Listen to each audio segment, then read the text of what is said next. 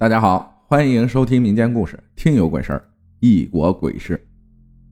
我和男朋友都在国外留学，同一个国家，不同地方。因为疫情，很多人都选择了回国，而我和男友并没有回去。也同样因为疫情，学校也停了课，自己就在家写毕业论文。因为男朋友住的公寓环境，周围治安都比我住的公寓强，我就搬去和男友一起住。他住的是两室一厅，他的室友也因为疫情选择回国避难。事情就发生在一周前。那天下午，男友说去超市买食材回来做饭，我想偷个懒，没有和他去。算好了他往返的时间，我想冲个澡，正好冲完澡，男朋友也该到家了。就在我刚开始冲澡不到五分钟。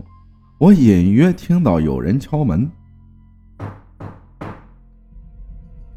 我以为是隔壁敲门就没管，可敲门声越来越大。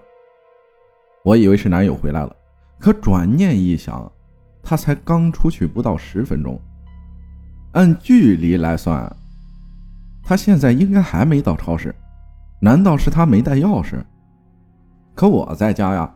他就算没带钥匙，也没有必要返回来，我就没有理会，接着写。可敲门声又响起来了。奇怪的是，前两次的敲门声像是在敲正门，这次的敲门声好像就是在敲浴室的门。我赶紧关了淋浴，试探性的叫了声男友的名字，没有反应。接着敲门声又响起来了，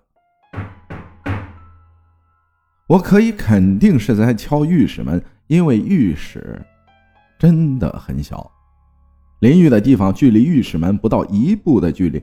难道是男友的室友回来了？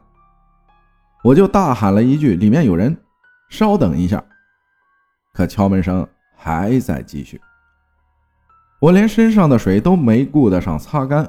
就急忙开始穿衣服，这时外面传来了一声：“你再不开门，我就要进来喽。”这句话是个陌生男人的声音，而且是用英语说的。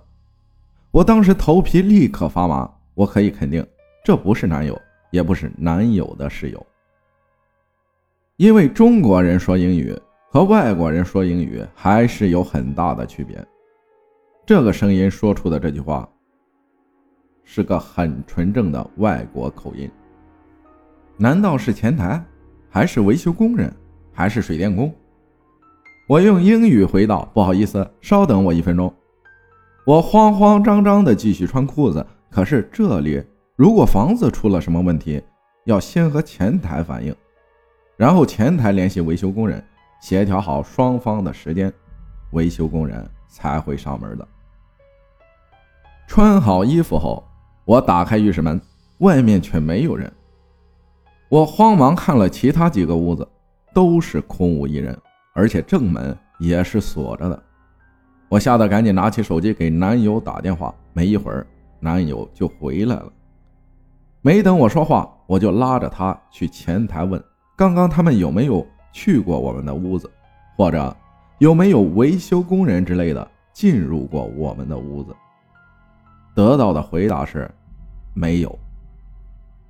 我们要求看监控，可是这里的监控只有大厅和每一层的电梯出来的主要走廊才有。